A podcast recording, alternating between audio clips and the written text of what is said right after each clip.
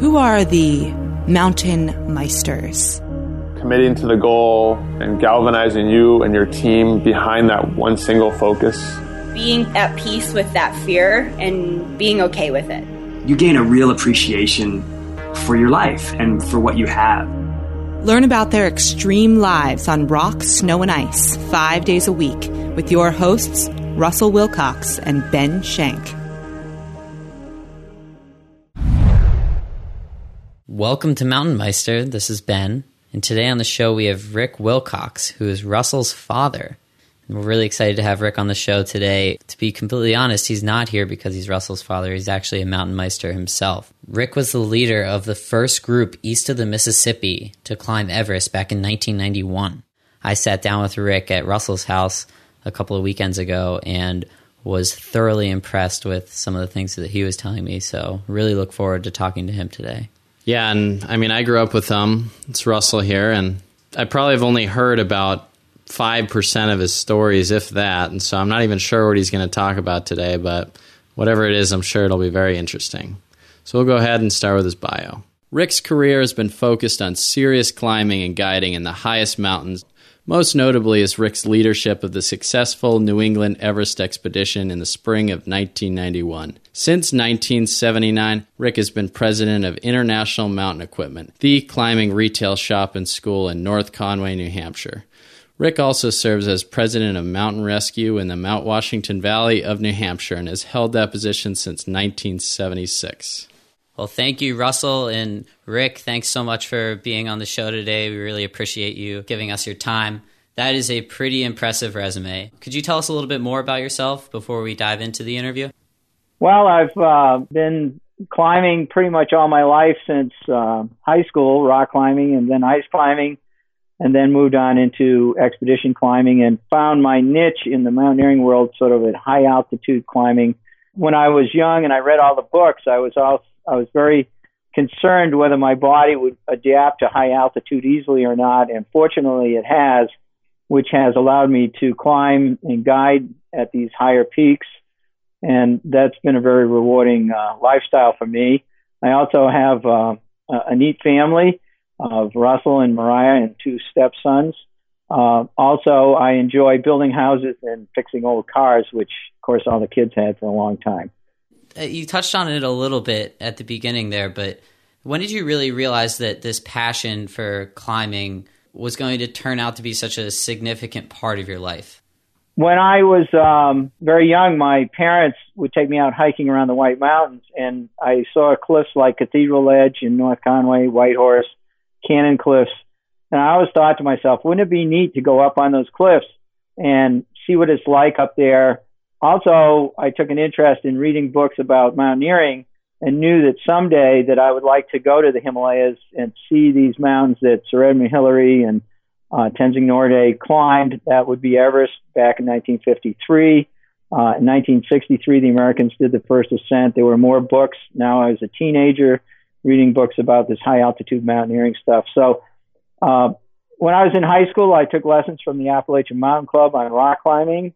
Uh, when I got to college, I met people that ice climbed, and uh, ice climbing kind kind of came naturally.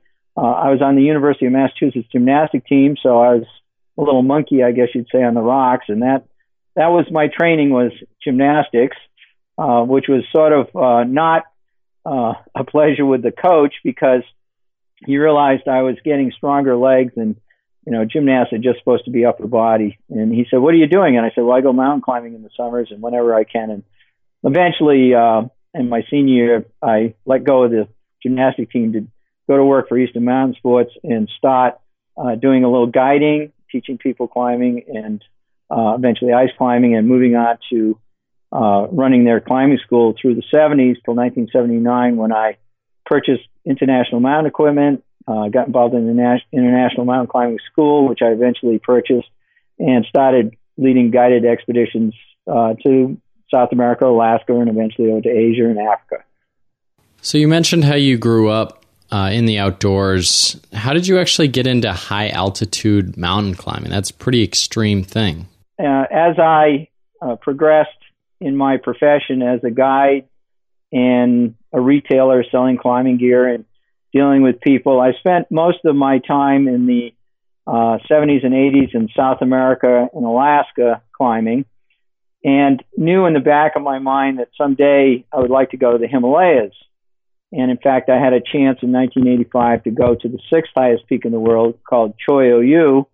And Mark Richey and I climbed uh, to the summit of, very close to the summit of that peak, doing the second ascent of a peak next to it uh, called Gezumpa 1. And at this point, we found out that we were able to climb to 8,000 meters, 26,300 feet, without bottled oxygen, which was a big plus for climbing big mountains, really big, and the biggest one of them all, of course, is Mount Everest.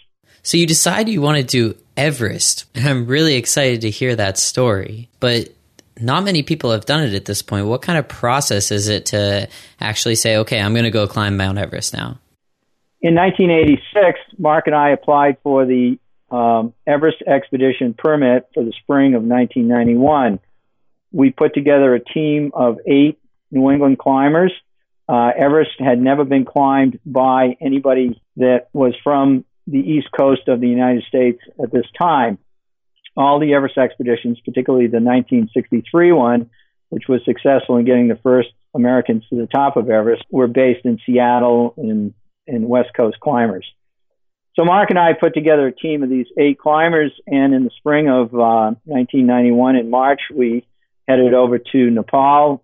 This was now my fifth Himalayan expedition. I had been on Makalu and Langtang, uh, Cho Oyu, as I mentioned, and done some trekking and guiding of a peak called Island Peak in the Khumbu region near Everest. I was very familiar with the territory. By then, I had um, discovered a guy named Ulgen Sherpa who had a family of uh, lots of Sherpas who would work for us on this expedition. Uh, lots of the staff were his relatives, uh, the mail runner, the four climbing Sherpas that would go up the mountain with us, at least to camp, uh, the high camp. We had uh, already worked with these people, so we knew who they were. We arrived in base camp in mid April. We went to work on the mountain, uh, climbing up through first the ice fall, establishing camp one, two, and eventually camp three up to 24,000 feet. Now, there's a big difference between the way people climb Everest today and the way we did it back 20 some years ago. Uh, we were basically carrying loads up to the ice fall. We were helping the Sherpas. We only had four to fix the ropes. We put in the camps. We did our own cooking, uh, carried, like I said, our own loads. And this is a huge amount of work that we were doing to slowly work our way up the mountain. We were there over four months in the end. We got up to um, the South Col in uh, the end of April, early uh, May, which is our high camp at uh, 26,300 feet, 8,000 meters, and prepared to go to the summit. Uh, we made an attempt uh, during the first week of May, but the winds were blowing at 100 miles an hour, the temperature is minus 40, and we were not able to leave the camp at Camp 4 at the South Col. So we came all the way back down to base camp and wondered what we should do. Uh, some of the people wanted to go home. One of them actually left.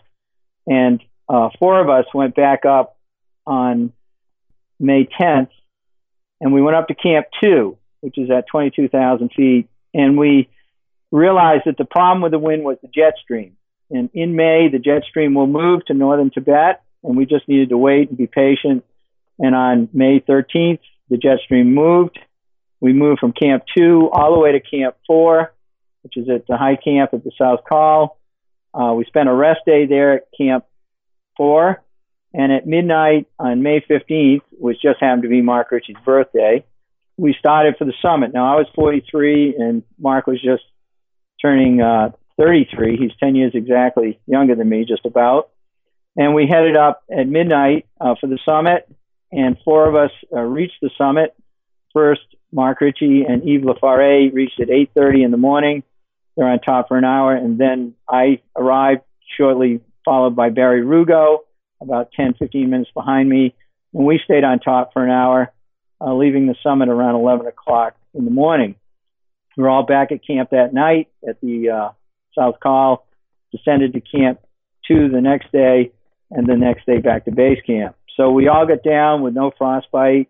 Um, very successful expedition. Four out of the eight climbers summiting, and uh, we felt pretty good about that. Just to kind of go back a little to when you were preparing for this, you said that you had a, a, team of eight. How did you come up with that team? And did you really rely on everyone going up to the summit? Um, absolutely. Uh, originally, in the late 80s, like in 88, 89, when we were putting the team together, we actually had 15 members. And in the uh, fall of 1989, I got a letter from the Minister of Mountaineering in uh, Nepal that said that I had been given permission to climb Everest by the Hillary route, which is the South Ridge, they call it, that I would be there uh, for that time period from March till June. And uh, one of the few permits given out that year uh, for the mountain. I went to the team of 15 and I said, I need uh, some money now. I need a thousand dollars a piece, and I need a commitment that you're going to go on the trip because the permit back in those days was five thousand dollars.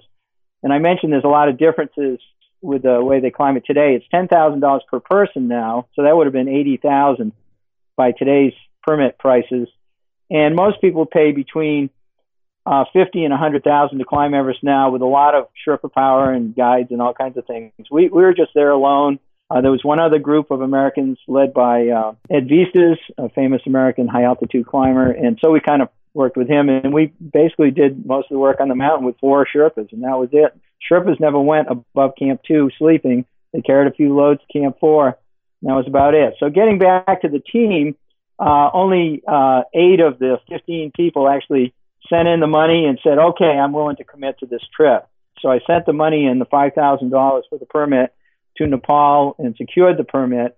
And at that point, we had our team uh, and prepared to leave, you know, in the fall of actually spring of 91. And if you remember, there was a desert storm war going on right then, and they just kind of solved that problem in uh, February and March, just before we left to, to go to uh, Asia. So that was that was nice, but that was a little scary. Um, but those were the eight climbers that were there. They all contributed to the summit effort. Um, Mark Chauvin was up uh, at the South Col with us at one point. Um, uh, we had uh, Dr. Mike Sinclair and Dr. Dick St. Onge. They were both keeping us healthy and helping a lot. And um, Gary Scott. So it is a team effort, absolutely. And um, if you look at the 63 Everest expedition for the Americans, uh, it took 90 climbers to get two climbers to the top of Mount Everest at the beginning. So getting 50% of our team to the top was was pretty remarkable for its time. And we only paid about $12,000 a piece to go on the trip. So it was a cheap trip. We did a lot of work, and uh, it came out fine. There's this conception I feel like that people have with Mount Everest, and you, you get to right before the top, and there's all the the bodies and the oxygen tanks would you say that that, that was really a, a shocking moment for you to see some of that, or was back in 1991, was that really not as big as it is today? I would say we were thoroughly prepared for what we saw up there. In 91, the South Col, the last campsite, had dead bodies and hundreds of oxygen bottles and basically just a dump. Um, a lot of that has been improved upon through uh, an awareness that continuation of those activities is not going to be good for the mountain or good for climbers or anything. Uh, as we climbed the ridge to the summit that night, and we saw the dead bodies along the trail. I, it's not a trail; it's, it's a route in the snow and ice.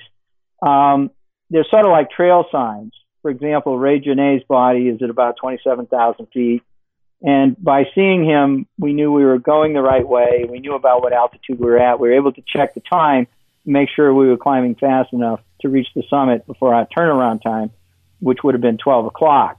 Uh, by making the summit at 8:30 and 9:30 in the morning, we were uh, very well ahead of that schedule, which is very comforting psychologically, rather than being, let's say, an hour behind schedule uh, when you're only halfway up, knowing that probably you're going to have to turn around real near the top or risk your life to continue on past the turnaround time, and that's where people die because of the um, clouds and the wind that come in in the afternoon. They're not able to get back down, and that's the story behind a lot of these bodies. And we knew that, and we knew that no mountain is worth dying for. All right. So first of all, there are dead bodies while you're climbing to the summit of Everest. I did not know that. Yes, it's very hard to dispose of dead bodies um, on the mountain because they kind of froze into place. Sometimes you only see half of them sticking out of the snow, or occasionally like a boot. Sometimes you see two people sitting on a ledge, frozen. They've been there for oh. years. Um, and and these uh, people, and, and imagine a headlamp coming across, let's say, two bodies sitting on a ledge um, at three o'clock in the morning when it's dark everywhere, and all you see is these two people all of a sudden in your your vision. Um, knowing who they are, where they are, and how they got there is a big difference between that and like walking down the street in Boston and coming across a dead body, which might be quite shocking. Um, no, we were thoroughly prepared to meet these people, uh, and we knew their stories, and we knew the reasons that they were not able to get down. And every one of them, pretty much, was by overextending their physical abilities and not uh, adhering to a turnaround time, which is usually 11 or 12 o'clock. Um, after 12 hours of climbing, if you haven't made the summit, it's time to turn around, go down. Also, every day, because of the sun, you get clouds, you get wind in the afternoon. There's no wind at night. This is when the jet stream is away, which it had uh, moved away for the summit climb. Uh, these are things climbers know and have to uh, kind of play by the rules, or uh, as they say, there's old climbers and bold climbers, but no old bold climbers. wow, you had to nail it down to one specific lesson that you learned throughout that experience, or maybe a trait that you gained as a result of it. What would that be? Well, I, I think we had a lot of um, persistence. There were seven expeditions on Everest, and after that first attempt that we made, and some of the others were making attempts on other routes, pretty much everybody went home. And we found out that being uh, patient and persistent, not going home early, but kind of hanging in there uh, with all that hard work of going all the way back up the mountain to the high camp again, which is a huge effort, um, it, it paid off. And, and so uh, if first you don't succeed, you know, try again. Uh, don't give up too easy.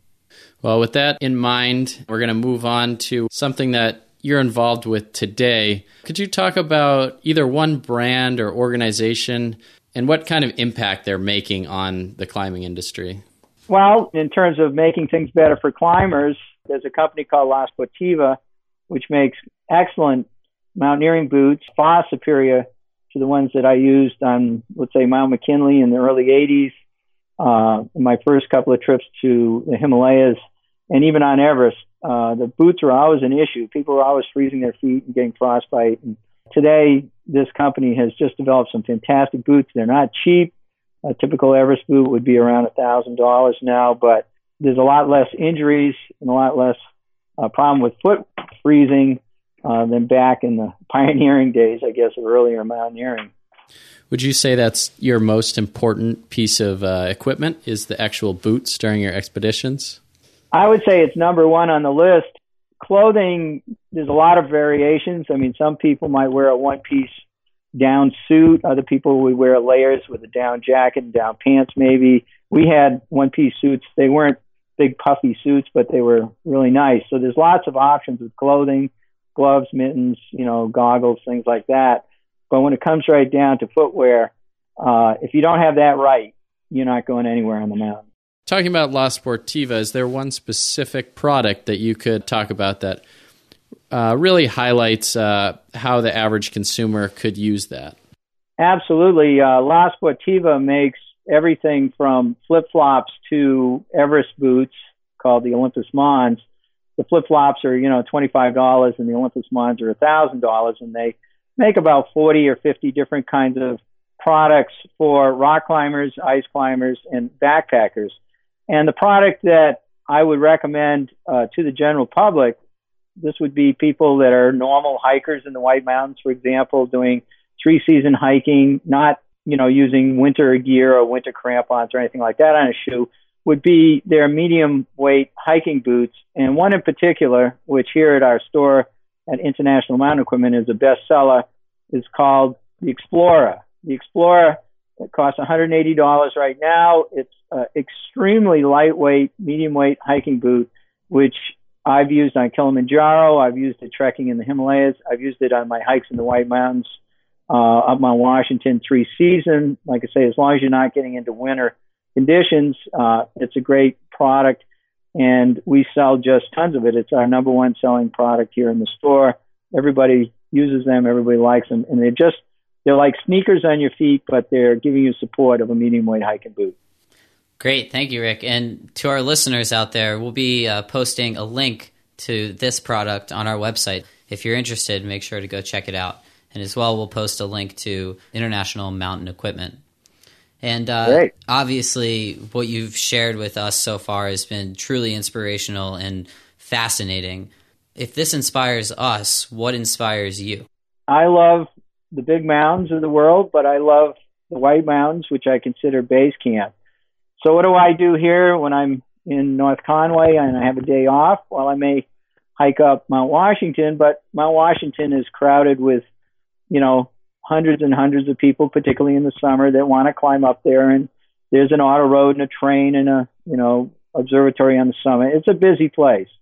So what I'm more apt to do is to go to a place called Mount Katahdin in northern Maine with my wife Celia and just kind of go back into the forest, into the woods, um, back into the northern Maine woods where we don't see anybody. Our, our record up there is nine days uh, without seeing a single person uh, on the trail.